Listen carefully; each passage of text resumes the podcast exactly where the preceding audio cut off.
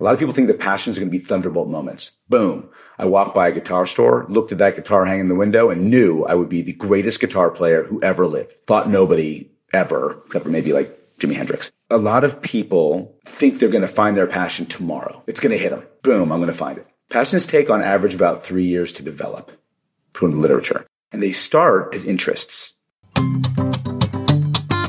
So, how do we make this year our best year ever? Regardless of what's happening around us, no matter what comes our way in work, our health, relationships, and beyond, how do we make this year one that is filled with passion and purpose, presence and awareness, joy and belonging, meaning and movement, one that really truly makes us feel alive? Well, all this month, we are going to help you set your year up to feel differently with our special January Jumpstart series, or what we call your 2024 Good Life Awakening. Every week for five weeks, we'll open the week with a very special episode that focuses on one specific topic that is central to your ability to live your best life and finally feel the way that you want to feel. We'll bring you experts on each topic who'll share not just stories and insights, but critical science behind concepts that you've probably heard talked about but never really understood exactly what they were, how they worked, what the science was behind them, and how they're capable of literally changing your life. Each of the five elements we'll dive into over the course of this month alone have this transformational power individually. They're researched, vetted, and shown to be highly effective, but simply learning about them, it's just not enough. Information feeds fascination, but action feeds real and lasting change. So each week, I'm also going to invite you at the end of every episode to take action to integrate these new insights into your life a little bit every day with a seven day challenge tied to the topic of each of these January Jumpstart episodes. So it's not just about learning something powerful and new, but also taking one simple step every day for the next week to turn that wisdom into action and feel real change in your life. So tune in with me every week, take action every week, and you will start to fill your good life buckets and experience a level of vitality and connection, energy, excitement, and a sense of purpose and meaning and mattering that if you keep doing these things, literally hold the potential to change everything. Even in the context of a world that sometimes seems to battle our ability to feel the way we want to feel and live the way we dream of living. Now, our first topic to kick off this week's January Jumpstart series, it's all about passion, but not passion like you've ever heard it talked about before. And we've got two teachers to guide us. One is a longtime friend, collaborator, and expert on the topic, Dan Lerner, with a master's in applied positive psychology from the University of Pennsylvania. He's been co-teaching the largest undergrad class at NYU for over a decade now on the science of happiness. And one of his driving passions beyond teaching has actually been a deep focus on the science and application of passion. We'll also hear from renowned author Elizabeth Gilbert about an experience that just completely changed her mind about passion and how she's reframed it to make the concept more relevant, actionable, and inclusive. It turns out there is just so much misinformation and false ideas about passion out there. So we do a bunch of myth busting, redefining what passion really is and whether the quote one passion myth is real or not.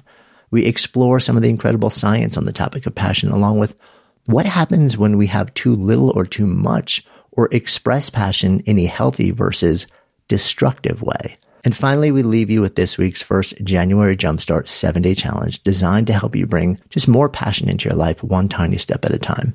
By the way, I'll be doing these seven day challenges along with you, sharing my experience and inviting you to come along and do the January Jumpstart challenges with me every week. Now, before we dive into the art, science, and truth about passion, two quick things. One, if you haven't already done so, be sure to just take three seconds now and hit follow in whatever app you're listening to this podcast in now so you don't miss a single one of these special and valuable January Jumpstart sessions. And then do one more thing to set yourself up for success like never before. Share this episode with at least one other person, both because you know it'll help them bring more passion into their lives, but also because your January Jumpstart will be so much more fun and effective when you listen and learn and act not alone but as a small, joyful, personal good life accountability and action taking group. So share this with one or two people and we can all do it together this month. And if you're open to it, I'd also love to hear from you along the way. Just record a short and sweet voice memo with how you tried out this week's challenge and how it made you feel and you can email it to support at goodlifeproject.com or just click the link in the show notes. We'll include that email there. We'll also be answering some listener questions along the way. So if you have a specific question about this week's topic, send it to us at that same email address. And who knows, we might even include your reflections or questions at the end of one of these very special episodes. I'll remind you about this at the end of each January Jumpstart episode. So excited to share our January Jumpstart month long experience with you. I'm Jonathan Fields, and this is Good Life Project.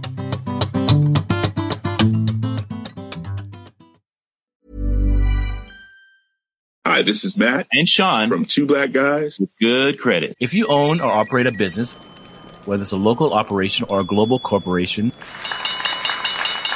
partnering with Bank of America could be your smartest move. By teaming with Bank of America, you'll enjoy exclusive digital tools, award winning insights, and business solutions so powerful you'll make every move matter. Position your business to capitalize on opportunity in a moment's notice.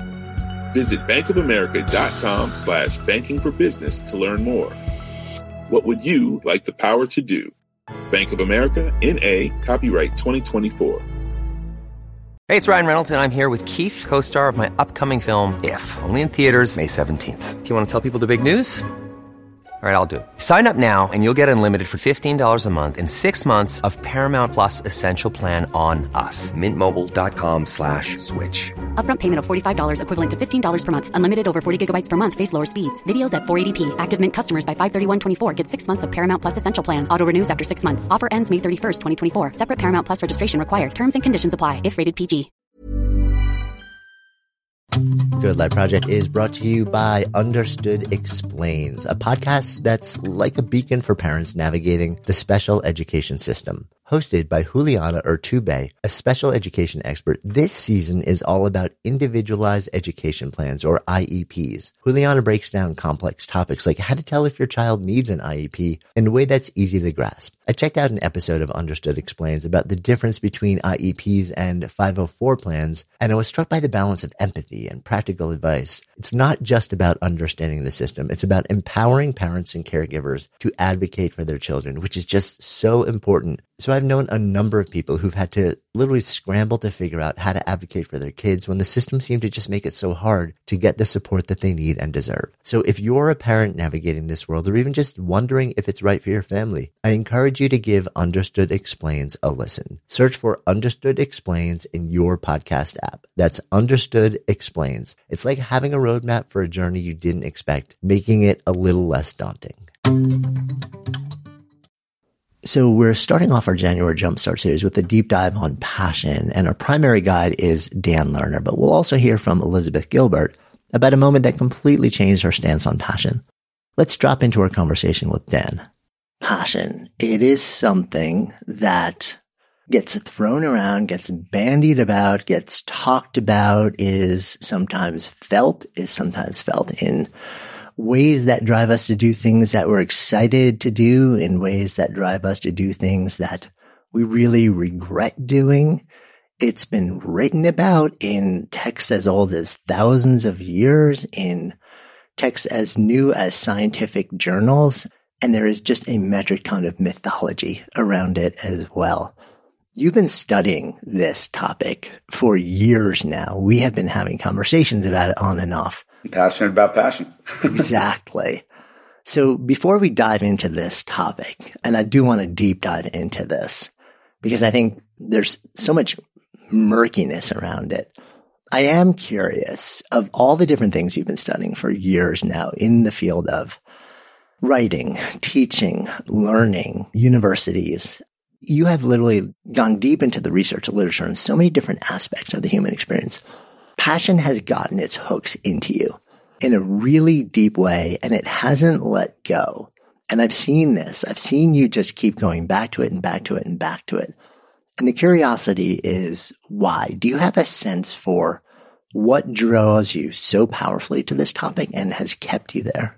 You know, I don't know if I found passion or passion kind of found me. When you're fascinated with something and you don't realize that it's actually a thing, that it's been studied, you know it's out there. As you said, it's been out there in ancient texts and it's in there in modern texts and, and texts throughout the ages. But then you kind of trip across it and you go, Oh my gosh, this exists as a science. And this exists in a way that we can study it and quantify it and help people nurture it. But for years, I've been fascinated with the realization of, of human potential. I'm fascinated by how people are able to be their best in life. When I say best in life, I mean best on the athletic field, best, best uh, in the courtroom, in the surgical room, best on stage as a musician, best teacher that they can be. Not just the best, but the best they can be. But I've also been really fascinated by well-being, by how people live good lives. And those two things don't always go together. It's interesting. You, you talked about how passion can be a wonderful thing for us and it can also be a really challenging thing for us. And that's what I saw when I was working in the music business when I first graduated from college for 10 years, seeing people who were enormously successful, clearly passionate about what they did. And some were really happy in life, or I should say fulfilled with their, in their life. And some were really not. And that divide is what led me to trying to understand why and how. And if we could understand that, could we cultivate lives for people who were both realizing their potential in their occupational pursuits, but also realizing their potential in their well-being. And the study of passion really, for me, is, is a crossroads between where well-being and where personal excellence sits. Take a step back in time then. You reference back when you were in the, the world of music. Take me back as if you were there now. Like, what are you doing? And what are you seeing in the context of passion in the work that you were doing? Let's come back on. Let's go all these all these years back to when Dan Lerner graduates from college, and Dan Lerner's grown up in a in a household with two professional musicians who were also very happy people. My father was in the symphony in Pittsburgh my, for 45 years. My mother was an opera singer. They loved what they did. My dad loved what he did for a living. My mother loved what she did for a living. I kind of assumed that if you're going to be able to realize success, when I say success, I mean be able to support yourself uh, and a family in music. Well, of course you're going to be living a fulfilling life. And what I saw was that sharp divide. I saw the people who everyone was successful. Uh, the folks we represented, I was a large, I was at a large talent agency. Some were living fulfilling lives. Well, and if I'm going to break it down, I'm thinking about two specific young singers. Part of what I was focusing on, I've represented um, opera singers, conductors, directors at a very high level. But my area of expertise were young performers. And young in that field for singers is say mid twenties. And you go to a, a training program like the Metropolitan Opera Young Artist Program or San Francisco Opera or Chicago or Paris, and you see the best of the best young performers. And I remember two guys in particular, the same age, actually the same age as me at that time. I think we were all in our mid twenties and they had enormous potential. Everyone in the industry was like, these are the two next big guys. And I was fortunate enough to sign one of them, and the other one went to another management company. And I watched our guy just ascend and ascend and ascend and became this one of the first of his kind. They called him a barihunk, where you had this incredibly good looking human being, not always what we think about with opera singers, who was an enormously talented singer. And his career just took off. And with the other fella, the career kind of wavered and then he disappeared. And I was so curious to know what the differences were. What had they done differently? I knew they were both talented. I had a really good ear for voices. I knew they were both talented. I knew they both held potential to be enormously successful in their careers. And one did exactly that and one dropped off the mat. And I really wanted to know what the difference was. What were they doing on a daily basis that might make that different? How were they practicing that might make that different? How were they getting along with colleagues in a way that might make that different? What was their mindset? But really, that was it. I sort of hit that. Well, what's going on upstairs? Because I know they both have the voices, but something's going on that's different in the way they're thinking about their careers and thinking about their lives. And I wanted to understand what was going on there. So I could go back into the industry and help more people who were talented, who had that potential, realized that potential. So more of them would ascend into wonderful careers. So more audience could, could enjoy the talents and the musicality and the, and, and the pleasure that we can get from world class musicians. And that's one of the reasons why I left the business. The other reasons, as I mentioned before, because whether it was young ones and really it was more the established ones that my boss, my mentor was, was representing, they were all enormously successful and some of them were living fulfilling lives and some of them were miserable. And there's lots of gray area. Don't get me wrong. It's not one or the other, but it was pretty clear divide. And I wanted to understand that too. But most specifically, I wanted to understand, did it matter if we were happy. And I use that term because that's the word I used back then until I got into positive psychology and understood there was a lot more to well being than happiness. But did it matter if they had positive emotions? Did it matter how they thought about their careers? Did it matter if they had families? Did it matter in terms of their ability to realize their potential as performers? And that's what I dove into. First, performance psychology, uh, as we say, the science of how to develop expertise, how to deal with stress, how to perform at your peak when the pressure's on. But then really dove, dove into positive psychology, the science of positive emotions, the science of positive relationships, of meaning, of, of purpose, the science of what Marty Seligman says, the science of what makes life worth living. And I kind of just tripped over this research on passion. And the moment I did, it was like you look across the room and you see that person and you're like, I'm going to spend the rest of my life with you. That's exactly how I felt when I came across this research on passion, most of which came out of um, University of Montreal, a man named Robert Vallerand, uh, who's done enormous and amazing work on the topic. And it was just, they were both there, the performance and the well-being questions and how do they work together. And that was it. I found my forever fascination and it's never gone away. I want to dive into that research and explore some examples of it. But before we get there, I think we need to actually do a little bit of defining because passion is also one of those words that's been out there and around and kicked around in so many different contexts in so many different ways that I feel like there's no clear understanding and people are probably using it in very different ways in different contexts. And so for the purpose of avoiding ambiguity for this conversation, when we're talking about passion, what are we talking about? As you know, and as a, so many of your listeners know, one of the challenging parts of studying anything in psychology is you're doing, I mean, Jonathan, you're asking exactly the right question. We have to define it before we're really able to dive into it. And so the kind of quick but accurate answer from the research perspective is an intense desire or enthusiasm for an activity. And that's it. Intense desire or enthusiasm for something, for an activity. When you start to look at it, you see numbers like that we want to pursue at least eight hours a week right, will come from one area of research, for example. I'm always really careful with numbers in psychological research because we are all different human beings. And so we might be looking at an average there. But for listeners who's sitting there thinking, well, I want to do this 16 hours a week, and someone else saying, I want to do it four hours a week, I always like to leave some leeway for that because we're different human beings. But if we're talking about the strict definition, it's an intense desire or enthusiasm for something like an activity. So what if we move beyond the strict definition? What if we think about sort of like in, in real world, real life? Or if I just asked you, how would you describe? How do you think about passion beyond the sort of like the strict literature based definition? It's funny. I would actually respond by sharing the answers that I tend to get from audiences when I'm speaking with them. I always ask them a question.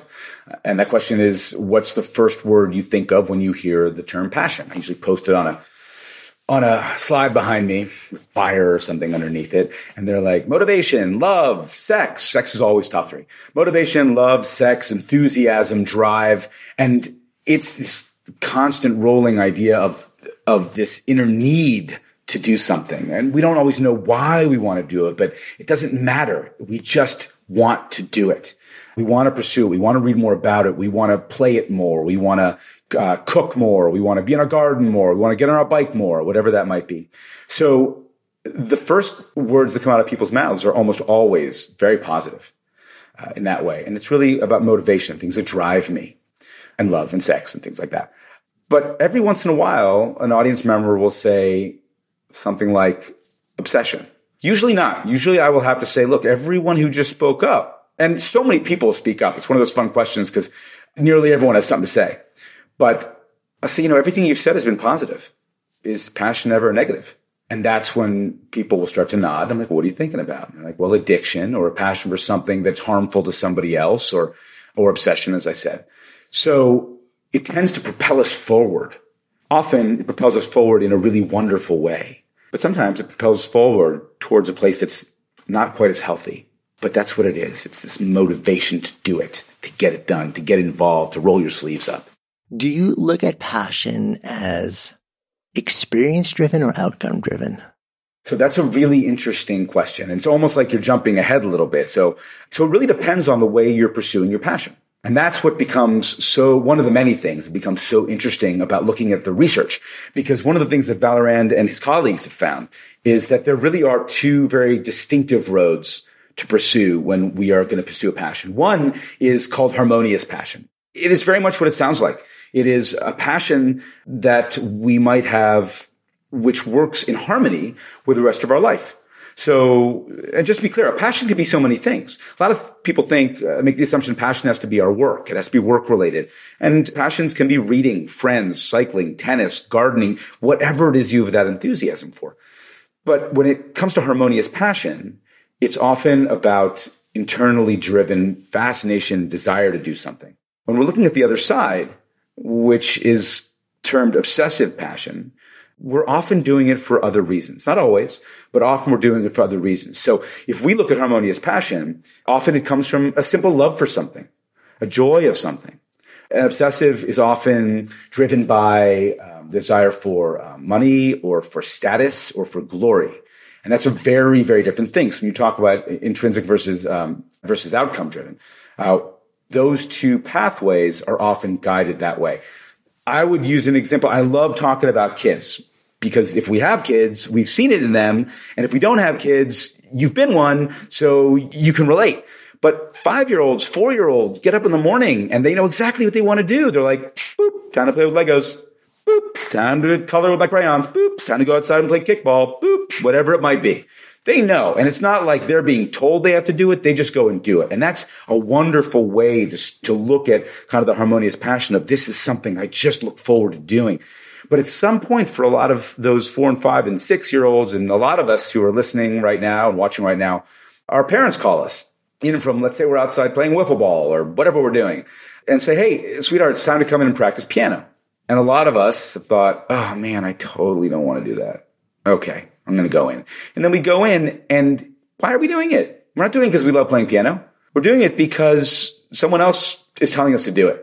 It's good for you or, you know, it's an important thing. And, and that's a very different pathway. So you're doing it for somebody else, which is very different. And if we're playing that piano, by the way, I often ask audiences who here played an, an instrument when they were growing up. And usually it depends on the audience. I'd say on average you get 75 ish to 80% folks raise their hand. I'm like, good, keep your hand up, keep your hand up. If you are still playing that instrument, keep your hand up. And I remember giving a talk to a group of 2,500 people, and there were like four people who kept their hands up. And why is that? Well, it might be because they don't have time, but it also might be because they never really want to play it anyway. They were playing it for another reason, because it would help them get into college because their parents wanted them to do it. So if we extend that, I'm looking at the clock. When is my practice time going to be over so I can get back to coloring or get back to playing in the garden? Let's grow up 20, 25, 30, 35, 40 years from now. And I'm looking at the clock thinking, when can I get the hell out of this office? When can I get out of here? I need to, as opposed to some people who are doing it, doing something going, this is wonderful. I don't really need to leave right now. Like I'm really enjoying this. I look forward to it. There's a, a friend of mine who worked at a, a very well-known investment firm for uh, over two decades and he loved his work. And we know from the research that folks in finance uh, don't tend to have terrifically high well being overall. But he was really happy and he loved going to work every day. And I asked him what it was about it. And he said, Dan, man, I'm a math geek, dude. I went to MIT. Like for me, most of my day is basically spent trying to figure out really complex puzzles. And that's super fun for me. So when he saw it that way, it wasn't outcome driven. It was internally motivated because it was something that he loved. So we can see that difference when it comes to really why we are pursuing things to answer that question about internally or or outcome driven ideas. This message comes from BOF sponsor eBay. You'll know real when you get it. It'll say eBay authenticity guarantee and you'll feel it. Maybe it's a head turning handbag, a watch that says it all Jewelry that makes you look like the gem, or sneakers and streetwear so fresh every step feels fly. eBay gets it. So look for the blue check mark next to that thing you love and be confident that every inch, stitch, sole, and logo is checked by experts. With eBay Authenticity Guarantee, you can trust that feeling of real is always in reach. Ensure your next purchase is the real deal. Visit eBay.com for terms. Hi, this is Matt and Sean from Two Black Guys with Good Credit. If you own or operate a business, whether it's a local operation or a global corporation, partnering with Bank of America could be your smartest move. By teaming with Bank of America, you'll enjoy exclusive digital tools, award winning insights, and business solutions so powerful you'll make every move matter. Position your business to capitalize on opportunity in a moment's notice. Visit bankofamerica.com slash banking for business to learn more. What would you like the power to do? Bank of America, NA, copyright 2024. Good Life Project is sponsored by NetSuite. So I remember when our businesses were just starting to really scale. It was amazing and also added complexity and stress. And the things that I used to do in hours were taking days, too many spreadsheets, too many systems, no single source of truth. That sounds familiar. You should know these numbers. 37,000 25 and 1. 37,000 businesses have upgraded to NetSuite by Oracle. 25. NetSuite turns 25 this year. That's 25 years of helping businesses do more with less, close their books in days, not weeks, and drive down costs. And one, because your business is one of a kind. So you get a customized solution for all of your key performance indicators in one efficient system with one source of truth, manage risk, get reliable forecasts, and improve margins. Everything you need to grow all in one place. And right now, download NetSuite's popular KPI checklist designed to give you consistently excellent performance absolutely free at netsuite.com slash goodlife. That's netsuite.com slash goodlife to get your own KPI checklist. netsuite.com slash goodlife.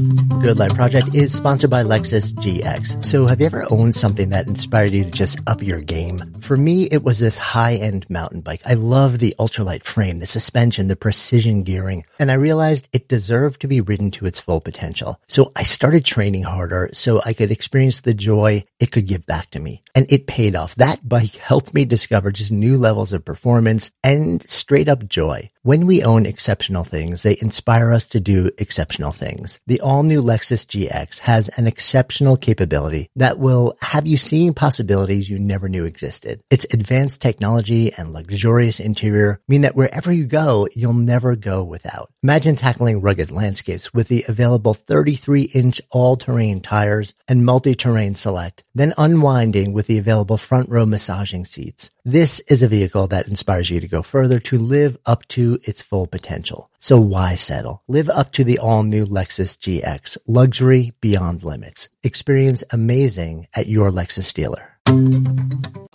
So you have in the literature then this distinction that gets made between harmonious passion. You could probably, for just common parlance, label that as healthy passion Yeah. or functional passion and obsessive passion. I go with healthy passion. right. Healthy passion. Because, by the way, when we talk in a moment, we talk a little later about what the outcomes are for the rest of our lives. It actually is healthy in a hmm. lot of ways and not just when you're pursuing the passion. And then the flip side is obsessive passion. We could probably call that unhealthy passion. Let's do that.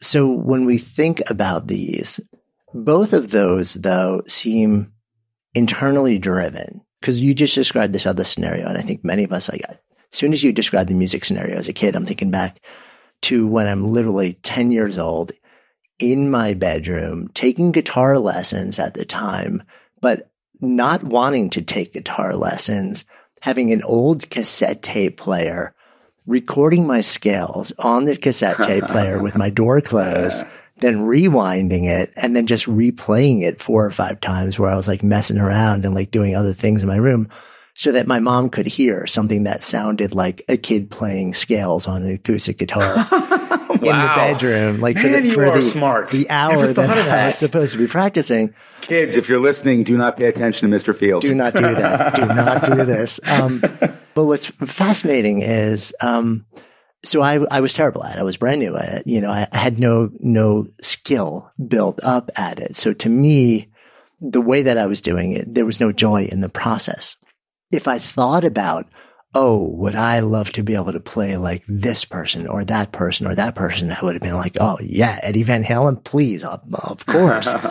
right? But there was nothing in the process of practicing about it in the very early days for me that was internally driven And at the same time, I had a friend who would literally run home from school, close his door, and practice his electric guitar until he couldn't keep his eyes open at night, which was often like 10 o'clock at night. He would spend five or six hours a day. He ended up becoming a professional musician, not because his parents said you have to take an instrument, but because it was the thing he couldn't not do.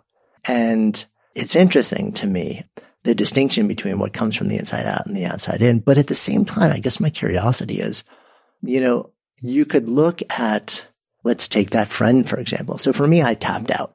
this wasn't something that I wanted to do.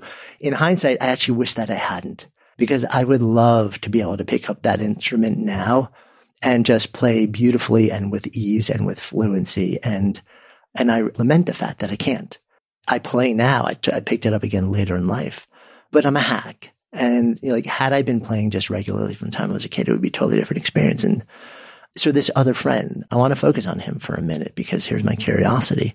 He would run home. He would do this thing. Eventually he becomes a musician and it, it leads him into the world of music. He didn't end up being a long-term professional musician, but he stayed in that world. You know, it kept him in it and he loved the culture and everything else about it. That same impulse, which you're like, wow, this, you're like, this is probably the impulse that has led to some of the best musicians, best performers in the world. That exact same intrinsic impulse can also tip from healthy or harmonious into obsessive or unhealthy, right? That's right. 100%.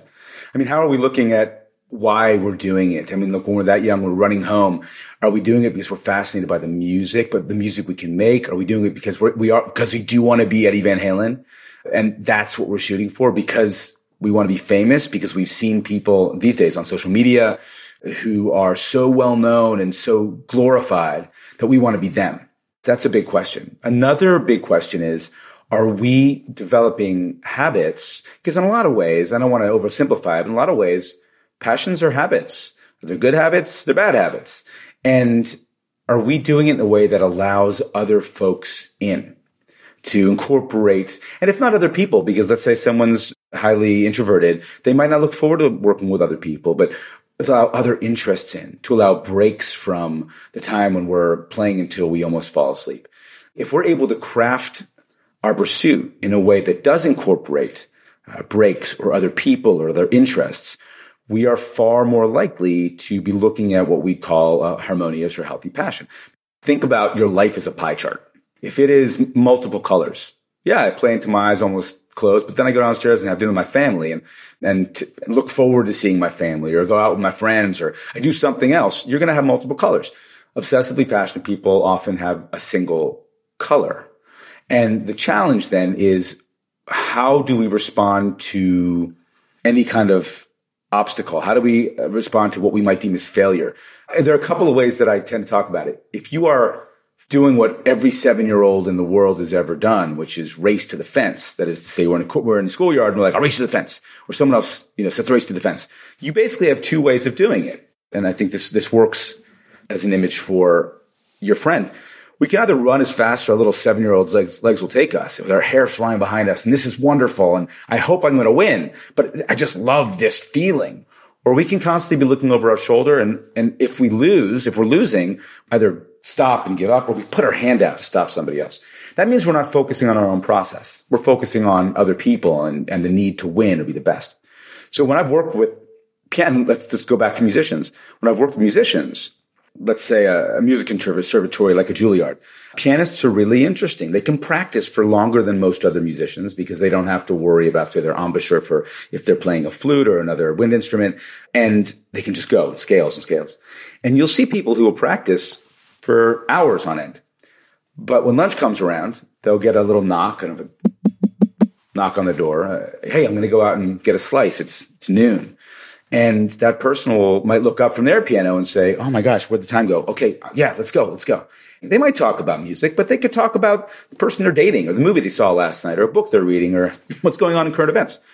But you knock on other doors and you get, I can't go out. I can't go out. I have a competition in three weeks. I can't go out. Okay. Knock comes the next day. I can't go out. I can't go out. I have a competition. Knock comes the next day. And then the knocks slow down And the competition passes. And you still knock on their door again. They still can't go out because there's another reason they can't go out. And if they can go out, if they do decide to go out, they're not necessarily with you mentally. They're thinking about, I should be back in the studio. I should be practicing. I'm falling behind. So are we able to take those breaks that are really healthy for us and allow us to process differently? And also knowing that if I don't win that competition, it's okay. I'm still doing what I love as opposed to if I don't win that competition. And I've heard this from musicians. I hate playing piano anyway. And why am I doing this? What's the big deal? If I don't win, why would I do it? So it really does depend on those different drivers and they are complex. We all have, I should say most of us have a part of each in us right? But there are times when we will obsess. There are times when we can experience it in harmony. But that, as I said before with, with the research, I think that's where we all, all the, everyone out there has to think about what works for me. Because I know when I wrote the book, for example, I did it obsessively and it was not pretty and I will never do that again. But I also know that I need extended periods of time where I need to obsess. I need to go get a cabin in the woods for two weeks and do nothing but think about it and write and look at my family and say, so dad's leaving for a week. I'll see you next week. I love you. And when I'm back, I am there, right? And some people need to do it for longer periods of time. Some people for shorter periods of time. But if you don't do it in a healthy way, the odds of burnout go way up. And the odds of having a really complicated negative relationship with your pursuit.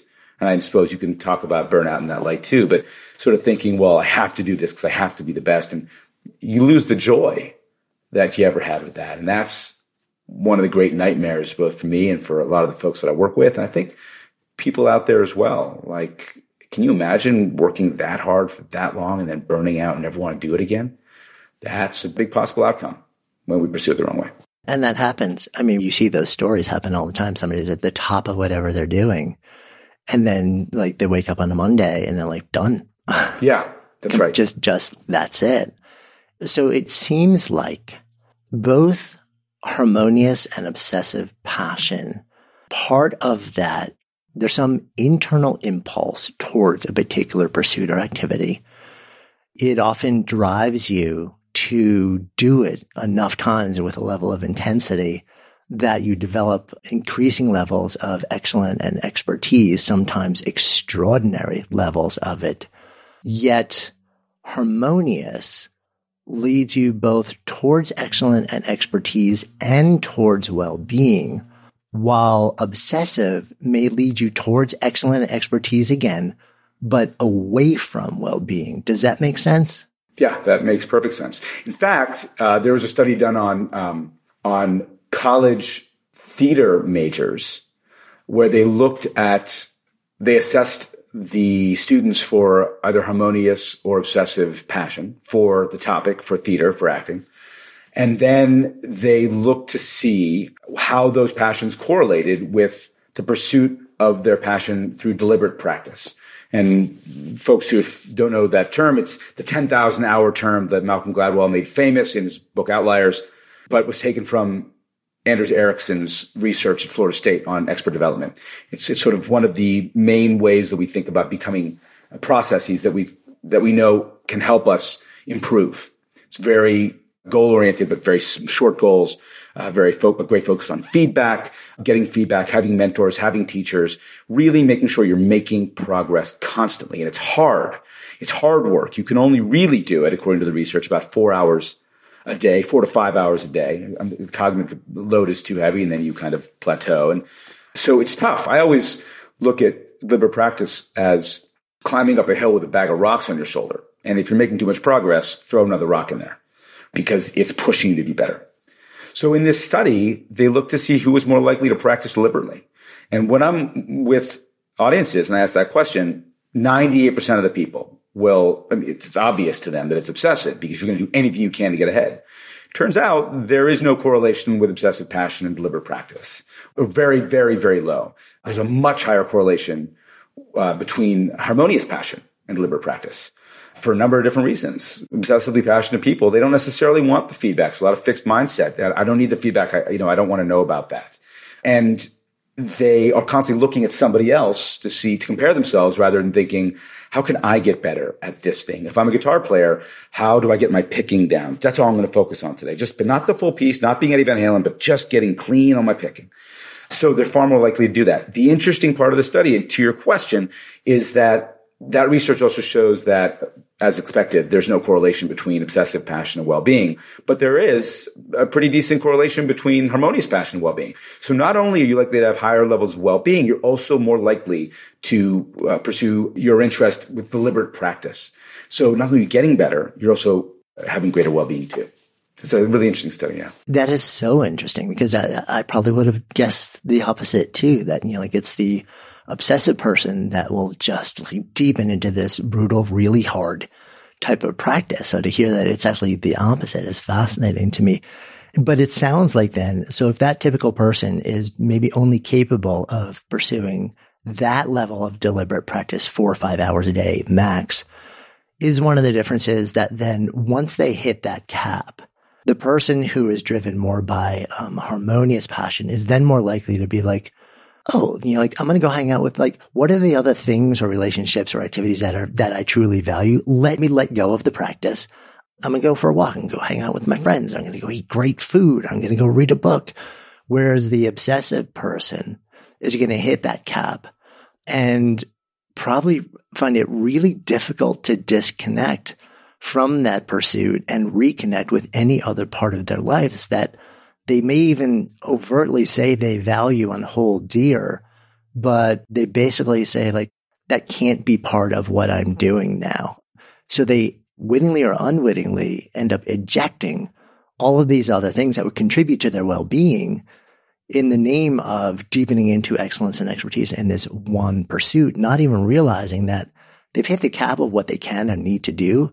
And anything else that just keeps them in an obsessive state of mind around that is just taking them down. Does that make sense?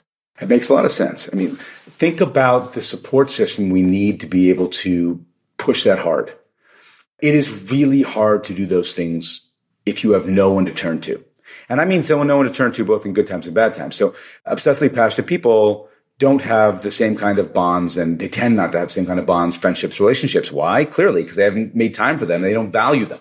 So if you do lose that competition or you do have a bad day at work or you do whatever that obsessed thing you're obsessive about goes wrong that day, you haven't cultivated the relationships to turn to someone and whether it's as simple as going, I had a rough day or going, I'm really concerned about my day. Where are they? It's hard to do that. Know, a lot of the things that sustain us through really hard work such as relationships or meaning or positive emotions in some capacity. Uh, those things are not necessarily associated with obsessive passions. So because you haven't cultivated that in your habits to include other people, to include other things, to include other pursuits, you don't have much. You know, let me, can I, can I, may I share a story to sort of to illustrate? Yeah, please. My son, you know, my son Julian, when Julian was very young, he was incredibly active. Uh, I'm talking three years old. He never stopped moving, never stopped running, never stopped jumping. And I was outside the park with him one day and I heard daddy, daddy look at me. And I, and I looked over and he's standing on a sort of two foot high concrete block that covers a water pipe and he's crouched. And I knew exactly what he was going to do. He was about a foot away from a fence and I knew he was going to jump and I knew what would happen. Like he'd hit the fence, he'd bounce back off. He'd knock his head on something. I'd take him to the ER. It'd be like really messy. And I literally like dove to get him. And I didn't get there in time. And he jumped and he hit the fence and he stuck there like Spider-Man. And it was bizarre. And he, then he started crawling up the fence. And finally, when he got high enough, I plucked him off and I was like, dude, that is really awesome. And that is really weird. And he wanted to climb on everything because we live in New York City. And I figured I need to get him into something that something that would allow him to climb on everything, get the energy out, get the wiggles out without hurting himself. So I took him to a little gymnastics facility, kids gymnastics, gymboree. And he loved it.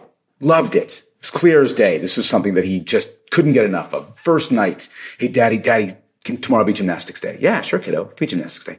And it was. He loved it. Ran in there, couldn't wait. Next night, daddy, daddy, can tomorrow be gymnastics day? Yeah, it can be gymnastics day. Sure, of course. And, and he went, loved it. Next night, daddy, daddy, can, I was like, no, it can't be because it's really expensive, but you can go like three times a week and that'd be awesome, right? And he couldn't wait to get in there. And about a month in, I got a call from the director and he said, Mr. Lerner, we need to talk to you about Julian. I was like, well, what, is everything okay? Is he all right? He's like, he's fine. But next time you come in, I, I need to speak to you. Well, is he, is he not getting along with kids? He's like, no, no, no, just come talk to me. And I went in and Julian went running in with great joy to, to, to go and do whatever he was going to do. And I went into the office and what's going on with Julian? And the director didn't say anything. He just sat, sit there for a moment and then he did this big sweeping arm motion to the window. And there outside of the window are all these little four year old kids and they're on balance beams that are like three feet wide and they're falling off and they're giggling and they're falling into foam pits. They're having a great time.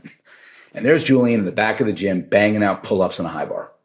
And he's like, you need to take him somewhere. So we did. We took him to Chelsea Piers and Jonathan, you're a former gymnast. So I know you can relate to these things. And they didn't take kids that young. They took him anyway and he loved it couldn't wait to get in there, couldn't wait to work out. And he competed that year. He's one of the youngest kids in the state competing. And he did really well. But the problem was if he missed a bonus, which you see you get a couple of tenths of a point shaved off, if you trip at all, if you don't land, stick your landing, he would totally go to tears. He'd finish the routine, go to the side, the coach would like have to calm him down. And he'd come to me and say, Dad, I can't believe I missed that bonus. I can't believe I got those, I lost those points. I have to go practice. And he'd go home. The first thing he'd do is start practicing in his room, his little pommel horse in his room, or practicing handstands or whatever he had to do. And it got so bad because it's all he would do that I thought, this is obsessive passion. This is a really tough thing, but this is an awesome thing because as someone who's interested in psychology, I could study my own child. And the following year, we decided to get him involved in other things he enjoyed. He loved playing catch with me in the park, so we got him involved in Little League. He loved music, so we got him some music lessons and music classes. And, and that following year, when he competed, he didn't respond the same way. If he missed a bonus, he missed a point, he would come to me and say, oh, I can't believe I missed that bonus. We have a baseball game now, don't we? Let's go do that. Or we have music now. Let's go play some music. And most people would think that your skill level would go down you take a hit. You can't compete. But that was the year that he won state championships for New York and won regionals in high bar, uh, rings, I'm sorry, and um, was invited to the Olympic Development Program because there were other things. He wasn't so obsessed that he was able to calm down about things. And when he worked at it, he was still at the gym, ton, 20 hours a week. But like when he worked at it, he worked at it. When he left, he left. And he was okay when things went wrong. So when he went into music a couple years later and he was on stage, he was the national tour of Les Mis. When he was on stage and he forgot his line, totally flubbed it, made up a whole verse. He came off afterwards. He was like, Dad, I cannot believe, and he was distraught. He's like, I can't believe I did that in front of 3,000 people. Can we go to the gym and work out? And I was like, yeah, kiddo, we can go gym work out. Cause he had kept up the gymnastics. Or when he fell flat in his face uh, in front of a couple thousand people in Washington, D.C. Dad, he was distraught again. He's like, Dad, can we go play catch? It's like, yeah, let's go play catch. Because there are other things there, because you've allowed other things into your life, because you've cultivated that, because you have friends you can go play with who don't care about whether that happened or not, don't judge you. It's okay. You feel easier. And so you're able to work in a very and, and, and gain expertise and skill in a very, very different way that doesn't have the same kind of pressures on you. And what a lot of the research shows is that there's pretty much an equal likelihood of mastery, whether you pursue a passion harmoniously or obsessively. There may be slight time differences, but you still tend to get there in part because you have that support and that allows you. But there's a much, much lower rate of burnout when you pursue a passion harmoniously than when there's an obsessive passion. Yeah, that makes so much sense. And I would imagine there's just a much higher level of overall well-being and enjoyment of life along the way rather than losing yourself to the dark hole of the pursuit of this one thing to the exclusion of everything else. Well, you make a really interesting point there, just to say that a lot of people think when we look at the outcomes of passion, harmonious passion, we tend to have higher levels of positive emotion, as you'd expect. And obsessive passion, you tend to have higher levels of um, negative emotion. But really interesting thing for me, and I think for a lot of listeners, is that it's not just when you're pursuing the passion. So you, we look at a study of college basketball players, and when they are assessed for their style of passion. The harmonious basketball players, they look forward to morning practice and they enjoy morning practice. But then a lot of the things that are not basketball related for the rest of their day are better. They might enjoy mm. their hmm. classes more. They enjoy their friendships more. They enjoy their meals more. But the same is true for the obsessively passionate players. They don't enjoy practice. And the rest of their days when they have morning practice tend to be worse. So it's not just the pursuit in that moment. It tends to bleed out into other areas of life and color. Maybe it's a better word than bleed, but it colors the rest of our life in a way that seems to go to work in tandem with your passion being harmonious or obsessive, being positive or negative. Right. So let's say we are either looking at our own behavior or maybe we're parents uh, or teachers and we're looking at the behavior of our kids or of our students who we are deeply invested in and care about. And, and we see some of these things like bubbling up. What are the general characteristics that we might look for or notice that would help us distinguish between either existing obsessive versus harmonious passion or what seems to be like might be tipping towards one or the other so that we can kind of start to put a, our finger on the pulse of it and make some adjustments. And again, this might just be in noticing it ourselves too, but like, sure. what do we look for here to figure out like which side do I fe- feel like, you know, like this is tending towards? And, and then I'd love to circle around to if in fact we're starting to see, well, this looks like it's getting towards obsessives. What do we do about that? That's a great question. I would take a step back before we even get to the passion to say, how does it develop, especially as parents? Well, for anybody out there, how do passions develop? And they tend to take time. A lot of people think that passions are going to be thunderbolt moments. Boom. I walk by, let's use your example. I walked by a guitar store, looked at that guitar hanging in the window and knew I would be the greatest guitar player who ever lived. Thought nobody ever, except for maybe like Jimi Hendrix. But the idea of, and a lot of us, and I, I think a lot of it's social media driven, but a lot of people think they're going to find their passion tomorrow. It's going to hit them. Boom, I'm going to find it. Passions take on average about three years to develop, mm. From literature. And they start as interests. So if you're in, if someone comes to me, if a student comes to me and says, I'm interested in French, I don't suggest that they move to France next week. I suggest they take French 101. See how it goes. You still interested in French? Take another French class. I had a student a number of years ago who came to me. She was a first year and she came to me as a senior. I didn't know her. We have a very large class. We have about 500 students in the class and just not someone I'd known. And she said, I was, I was your student freshman year and I was a, I was a theater major. Might have been a, I think it was a theater major. I took the class because I was curious. I knew I'd need to understand more about well-being during my time in college. But it was so interesting that I ended, I took Psych 101 the next semester. And then I took another psych class and then I switched my major. And I'm going to grad school next year uh, to study psychology. It was so interesting for me. But it took, that's a very natural progression. It's not, this is my thing, nothing else exists. It's, I'm going to take a few classes and I'm going to take that psych class. Oh, maybe I'll take another psych class, but I'm still taking some other classes. Oh, maybe I'll switch my major, but I'm still going to take some other classes. So being able to develop it naturally tend to take time, particularly with harmonious passions, because we're not putting all the eggs in one basket. So if you see your kids going, nothing exists but this, that might be a sign. If they are doing it to the exclusion of everything else, including friends and other hobbies, uh, and it's the only thing they think about, that might be a sign. Not always. I can never say that. Not always. Some people just fascinated by things. But if they're able to pursue something they're really interested in, how do you help them do it as a parent? What I often say is if you notice a, your kid has a talent for drawing, don't, or Legos, let's say, don't immediately put them on the fast track to architecture. You might want to challenge them a little bit for fun. Like, hey, here's a picture of an elephant. What would you do with that with Legos? Here's a picture of a rhinoceros. What would you do with that with Legos? And just see how they take to it because little challenges here and there, which are games. One of the big issues with parents these days, and look, we, I live in New York. You used to live in New York. So you know that there are some hard driving parents in big cities. There are hard driving parents everywhere, but hard driving parents are like, my four year old is extraordinary when it comes to languages. And so I'm going to make sure they focus on languages. That might be a pathway to being obsessive because you are pushing them towards something that they might have a particular talent for. But how do you help them along at 1% more a day rather than 200% more a day so that it's not going to be fun for them anymore. How can they make it fun? Right? My kid's a musician and yet having a teacher who really understands his style of learning is important. Some kids will learn very, very strict academic way. He's going to learn much more play centered way. So how do we help our kids work into, into a passion when we see them have an interest in a way that's healthy?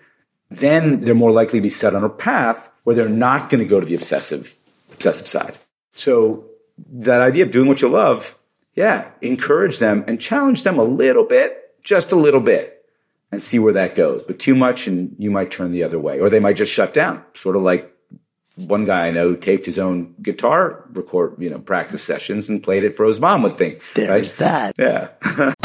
Good Life Project is sponsored by Lexus GX. So have you ever owned something that inspired you to just up your game? For me, it was this high-end mountain bike. I love the ultralight frame, the suspension, the precision gearing, and I realized it deserved to be ridden to its full potential. So I started training harder so I could experience the joy it could give back to me. And it paid off. That bike helped me discover just new levels of performance and straight up joy. When we own exceptional things, they inspire us to do exceptional things. The all new Lexus GX has an exceptional capability that will have you seeing possibilities you never knew existed. Its advanced technology and luxurious interior mean that wherever you go, you'll never go without. Imagine tackling rugged landscapes with the available 33 inch all terrain tires and multi-terrain select, then unwinding with the available front row massaging seats. This is a vehicle that inspires you to go further to live up to its full potential. So why settle? Live up to the all new Lexus GX, luxury beyond limits. Experience amazing at your Lexus dealer.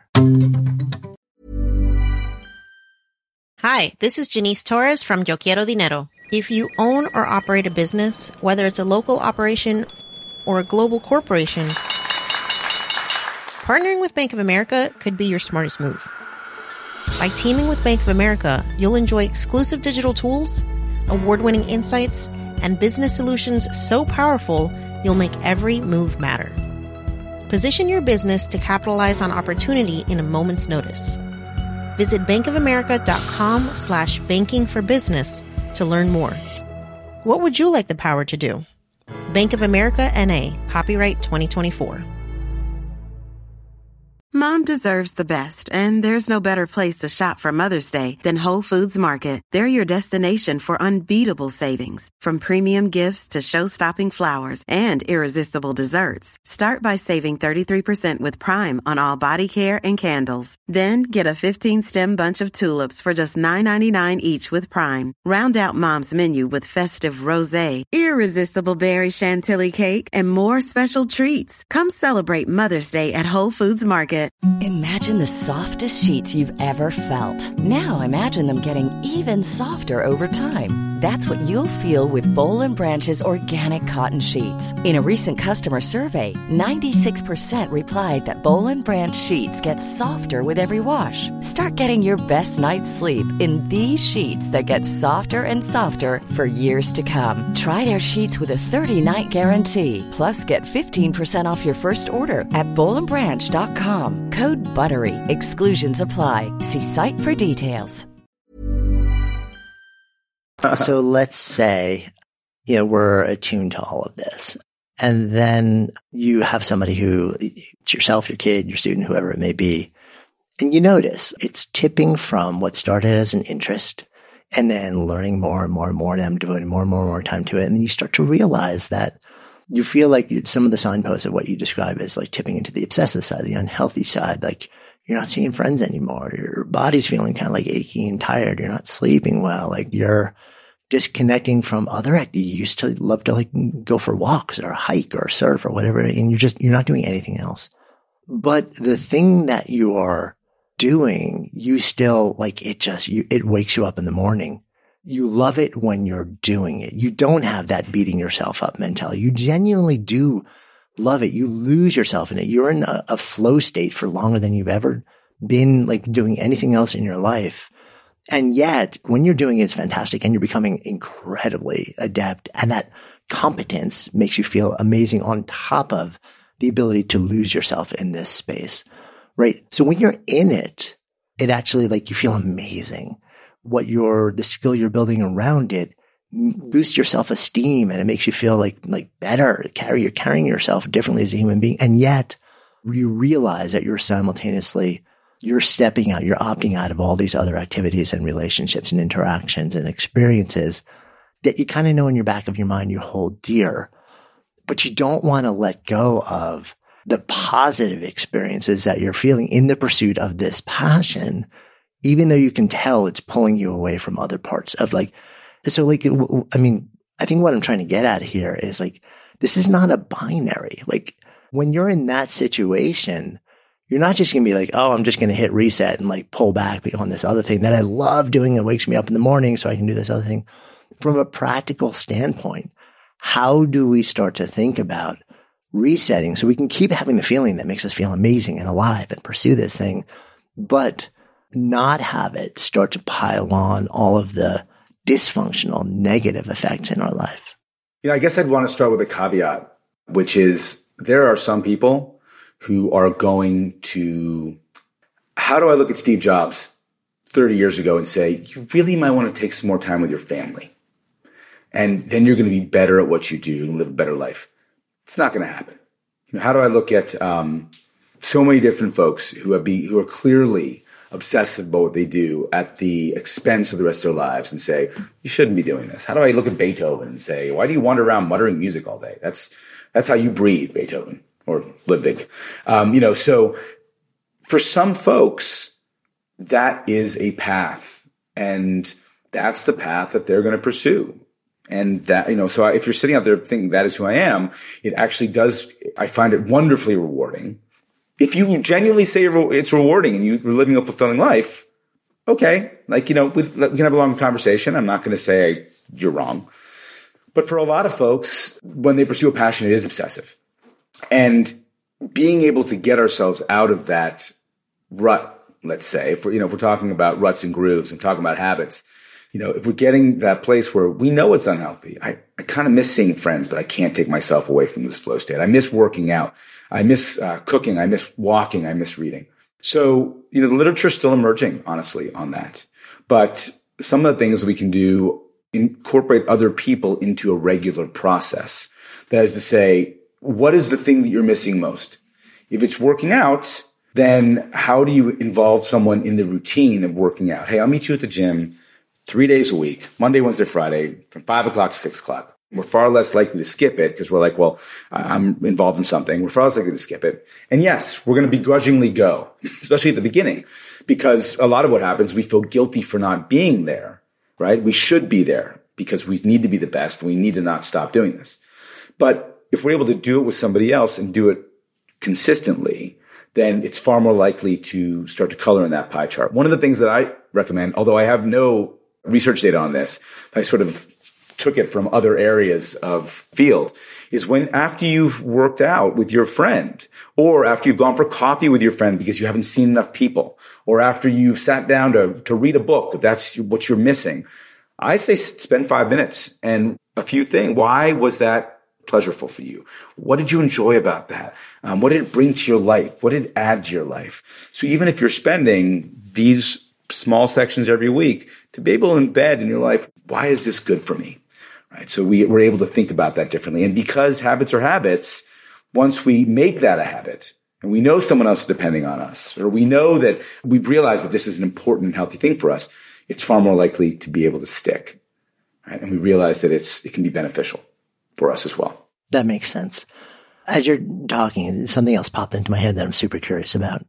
I wonder, have you seen people turn to obsessive passion as either a coping or avoidance mechanism for pain in another part of their lives because they can lose themselves in this passion in a way that distracts them from actually having to feel the experience that is causing them pain or suffering. That's obsession, right? I mean, obsession is often a fixation on something because it allows us to get away from something else right? And so if we're able to do it, oh gosh, we can do it in the service of I'm doing good work. I'm making something wonderful happen. Look at the music I'm creating. Look at the research I'm doing. Look at the awards I've won for being a cyclist or, uh, or an athlete of some sort. Then it's really easy for us to justify it. But ultimately, do we all have to come back? And we don't have to. But being able to address the issues we have in life head on, look them in the eye and understand them is really important. And we know whether we're talking about passion, obsessive passion, we're talking about masking in other ways, that it all comes back. It all comes back to bite us at some point. And I don't want to make these assumptions, but I'd rather look at observations. I mentioned Steve Jobs before. I think about folks like Whitney Houston. Someone like Andre Agassi. And, you know, he's an interesting example. But I, I use those three because they are three of the greatest figures in their pursuits, in their domains that we know. But we wouldn't want to live any of their lives necessarily. They all had major issues. Uh, jobs, and look, jobs passed far younger than we would have hoped. I certainly can't tie that to anything else, but he was a pretty obsessive guy who didn't have many positive relationships, what I understand, and wasn't a particularly happy guy. Whitney Houston was a tragic, clearly a tragic story. Agassi always comes to mind for me because he's an exemplar in a different way. For folks who don't know his story, Andre Agassi had a tennis racket. He was the number one player in the world. I believe it was his late teens. His father taped a tennis racket to his hand when he was three and made him play. And then he was sent off to a training program, which was incredibly rigorous. He gets to number one in the world. He gets, uh, he gets married and divorced to Brooke Shields. He gets into drugs, drops down to the 180s, 184, I think. And he writes in his first page, I think, of his autobiography, I think I'm getting this quote right. I hate tennis. I hate tennis with a deep, dark passion. And I love the fact he used the word passion. But he learned to hate something even though he was great at it. The reason I find him of particular interest is because after that all happened, he met a woman, uh, Steffi Graf, who was the number one player, uh, female player in the world. They got married. They had, I believe it's two kids. And his life changed quite a bit. He got back. I think he got back to number one in the world, but I know he won another Grand Slam after that. He came all the way back up. All of a sudden, here's a guy who had a completely obsessive passion, who had, took a really dark turn. But when he invested time in his relationship with his wife, had kids, he raised almost $40 million, if I believe it's school for um, low income families. Meaning in his life, he was doing other things. He bounced back and to live a very different life. And as he said, I don't care if my kids play tennis. I just want them to do things they love. But he's back on the court and I've seen him hitting and not playing professionally, but seemingly enjoying it again. So to watch that path of obsession and how he's come back to seemingly have a harmonious life always it really it fills it in for me to say that that's possible, even if we've dived into that dark place. We talked about how earlier something can start as healthy or harmonious and then tip into obsession. Yeah. But like what you're describing is the opposite too. We can come back from that place and not have to come back by abandoning the thing, but by reorienting the way that we relate to it. And that is huge. And it's optimistic around it. I do want to talk about also what if, because guaranteed there are going to be folks who are listening to this conversation and say, well, this is a really deeply fascinating. I don't feel passion for anything. And I would venture to say that may be more people than less. I don't feel passionate about my job. I don't feel passionate about relationships. I don't feel passionate about any hobbies or activities or pursuits. Maybe I did when I was a kid, but maybe not. Maybe I've lived, literally lived. I've never been able to zero in on this feeling. How might you guide folks who are feeling that way as they listen? That's a big challenge. Like I said before, because other people's lives are so much more available now than they maybe ever have been through social media. Uh, we see people and everyone else is passionate and they are pursuing them and they are somewhere amazing and they're the happiest people in the world, which we know deep down is not the case. But there's more pressure, it seems, to find a passion than ever before. Now, if you're sitting out there and you're thinking having a passion is essential to living a fulfilling life, you're in really good company. There's a study at University of Montreal where Vallerand asked, I believe it was 535 college students, if they believed having a passion was essential, living a fulfilling life. And 100% of them said yes, but not 100% of them had passions. So the question becomes, as you're saying, what do I do? If I believe it's really important and I don't have one. I've mentioned before that they're not thunderbolt moments. But passions often begin with a spark. They can begin very simply. So the, my advice to these people is try to take the pressure off of thinking you're going to find it today or tomorrow or next week or next month. What you should be looking for is one thing that you look forward to doing. Do you like to cook? Okay. Take a class. Don't open a restaurant. Take a class. Do, do you like to read? Join a book club. Do you like to write? Join a writing class. Do you like to, whatever it might be, keep it really simple because you have to be, you don't have to be, but preferably to make the likelihood of it being harmonious more likely and likelihood of finding that passion more likely, it's going to come from that spark. right? If you like playing guitar, play a little bit more often. Take some lessons. Join a group, whatever that might be. But be patient and go slowly. Know that it starts with a spark and know that it takes a while to develop into real passion. That pressure of it's going to have to happen in the next week or month, that can be a real killer because it probably won't.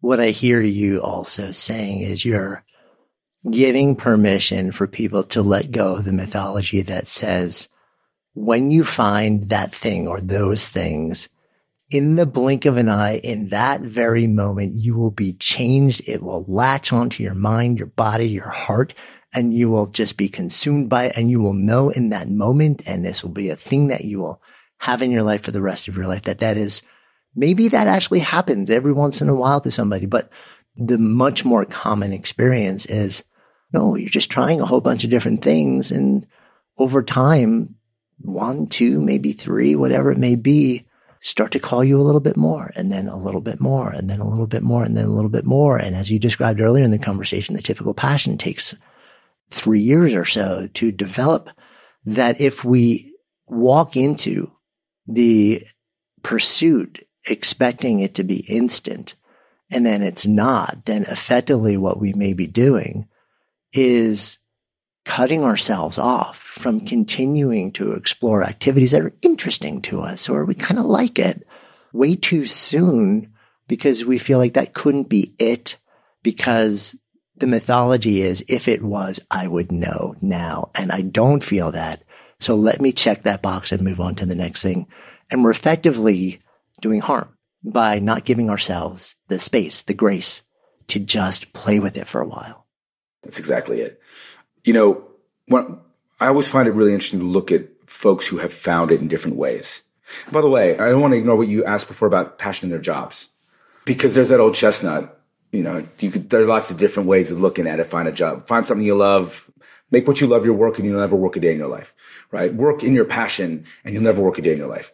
Not true right? That's that's the thing. It doesn't. For, so for folks out there going, yeah, I have to be passionate about my work that can be a real challenge as well. I mentioned before that when people have passions in their lives, even if they're their hobbies, they tend to color the rest of their lives. That happens in work. When people have passions outside of work, they're rated at work as less likely to lie, cheat, steal. They're more trusted, right? So we go to work with a different perspective because we have a passion outside of work.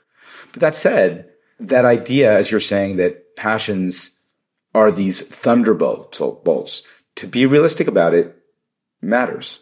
And that can be a, a huge help when people are thinking about how am I going to end up finding this thing. Now, on the topic of having to have a passion or even one big passion, I also wanted to bring in the author Elizabeth Gilbert. We had a conversation a little while back where she talked about this moment with an audience member, total stranger, and in literally a matter of seconds, it completely changed her take on passion. Here's Liz. You also distinguish though between curiosity and passion. Mm-hmm. Yeah, that's a big one for me. Yeah. Take me through that, that conversation a little bit. You know, it's a, it, this has been a big change in thinking that I've had in my life over the last few years because I used to be a big fundamentalist preacher about passion. And, you know, certainly would tell anybody who was stuck near me listening that uh, that that was the truth and the way and the alpha and the omega and the only you know the only manner of living and that you had to find and identify that one thing within you that made you feel like your head was on fire that one thing you would jump off a cliff for that one thing you would sacrifice everything for and you had to put every molecule of your being behind that one thing and that's the only way. You know I was really a preacher about that but I had my, I was given an awakening about it um, through a letter that a woman wrote me on Facebook after she had come to see me speak at an event, and she said, um, "After hearing you speak tonight, I have never felt like more of a loser um, because I don't have one of those. I don't have a passion. I don't have one thing that is so clearly everything to me. One thing that I would risk everything for. I don't, and it isn't because I'm lazy and it isn't because I'm depressed. I've spent my life tearing myself apart trying to find my one tower of flame that would be the guiding principle for everything to follow. And it's, I'm telling you, it's not there. I'm interested in a lot of stuff in very light ways. I've never been able to land on one thing and stick with it. I feel like I feel like a failure. I feel like a freak. I feel like there's something missing from my DNA. And I came to, to hear you tonight looking for guidance, and you just made me feel like an idiot. Mm. And I was like, oh my God, how many people have I done this to? Right. When you get something like that from somebody after, you just what? How does it? How do you feel? I mean, what happens inside of you? Grateful because it is so rare that I change my mind about anything. Because I am such a certain person. I'm such a freaking jackhammer. Yeah. And if somebody is able to wave a flag in front of me that even my blinders can't ignore to the point that it radically changes my whole paradigm, that is one of the most, those always one of the most interesting moments of my life. Um, because I just thought, wait a minute, like really, when was the last time, Liz, that you took this truth that you believe to be the only true thing in the world and actually looked at it to see if it even is true? Is it universally true? It's true for you. Is it the only truth? Is there an only truth? And then I started thinking about all the people who I know and admire and love and the lives that they're living. And none of them have had a path that was clear and straight with one burning tower of flame and certain passion that they never veered from. They've they've lived these lives that look like pinballs and pinball machines. They've tried this, they've tried that, they failed here, they got fired from this thing, they accidentally stumbled into this thing. Many of them have very unusual and convoluted paths on the way to finding where they were ultimately supposed to be. And the way they got through all those convoluted, strange mazes and paths was by following their curiosity until their curiosity took them where they were meant to be, which meant sometimes a long and tricky and often painful mm. journey. And so that's totally radically changed what I preach. And so now, I mean, also I found, I realized finally that telling people to follow their passion is kind of a useless piece of advice because if you have a central burning passion, you are doing it. That's the definition of what a passion is. And if you don't have one and someone tells you to do it, It's frustrating as hell. it just makes you feel like you're being judged and and so I just say for, just take passion off the table and just follow your curiosity trust it take it wherever it wants to go um, believe in it and and know that whatever it leads you to it's going to make for a bigger and more interesting life Yeah. Well, this is just so fascinating. So I want to, um, I want to bring this around and bring people into an invitation for, uh, our challenge here. And it's around purpose. You know, we like to invite folks to basically say like, if you could do one thing, one simple thing on a daily basis for the next week that might invite you to experience more of the joy, the immersion, the um, the feeling of pursuing a passion in your life.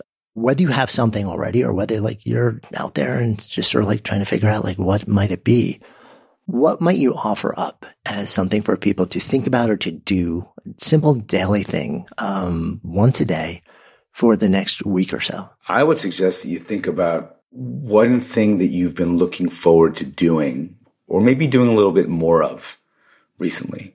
So if you've really been wanting to immerse yourself more in art, what can you do every day that would allow yourself to spend five minutes with art? Is it going online and looking at something beautiful? Is it going to the museum with your family on the weekend? What is it that you can do every, just take five minutes, spend a little bit more time with that thing. If it's working out, just see what you can do to push yourself a little bit more towards being able to um, go towards that kind of pursuit. You know, some of us are going to be looking for passions, and it's going to be about finding. It's going to be about finding spark. What's the interest for you? Some of us are already have some pretty substantial interests that might not be passions yet. You might want to take a class. You might want to, if you're cooking, have one recipe that you want to challenge yourself with every day. You might want to get online and read about a great chef or how they've created the recipes. Just somehow immerse yourself just for five, maybe 10 minutes a day in that area in some way that you look forward to without taking on the idea that I have to do this for hours and hours. Five, 10 minutes a day, I'm going to be able to experience something that I enjoy and push myself a little bit to immerse myself deeper. I'd say that's it. Such an interesting topic. I'm thinking about this now in a lot of different ways in the context of my own life, my own work, um, my own activities and pursuits. Feels like a good place to, for us to come full circle as well. So in this container of Good Life Project, if I offer up the phrase to live a good life, what comes up? For me? Yeah. or the, oh man, to live a good life, that changes That's something that changes constantly for many people, not for everybody. And changes little by little by little by little. And I, what I've been finding recently is the idea of being mindful about those things that are most precious for me. Being really mindful about my child, watching him. He's turned 16, like, I got a couple more years with him.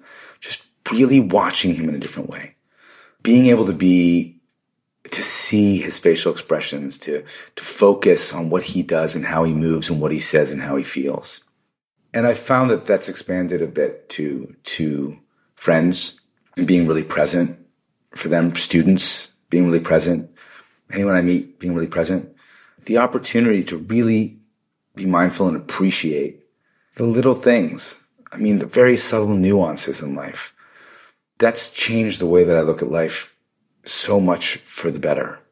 So for me, living a good life is, is trying to take in the things that we might not notice every day that we really appreciate and knowing that we're really lucky to have them.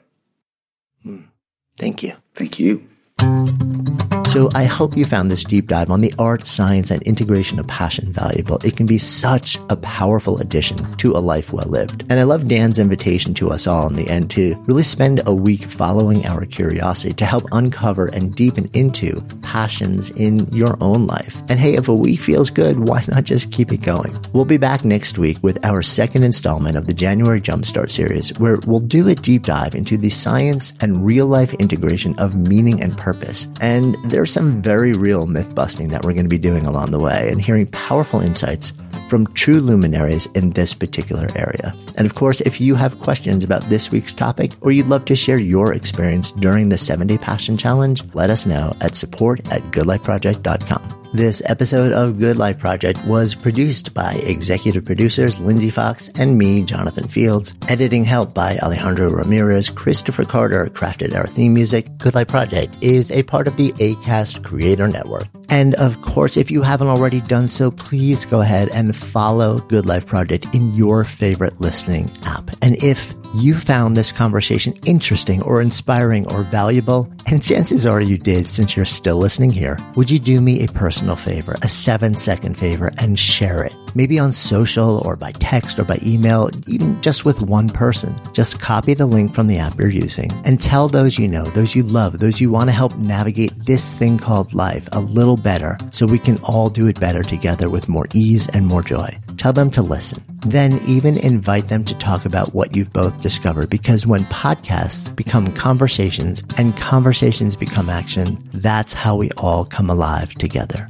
Until next time, I'm Jonathan Fields, signing off for Good Life Project.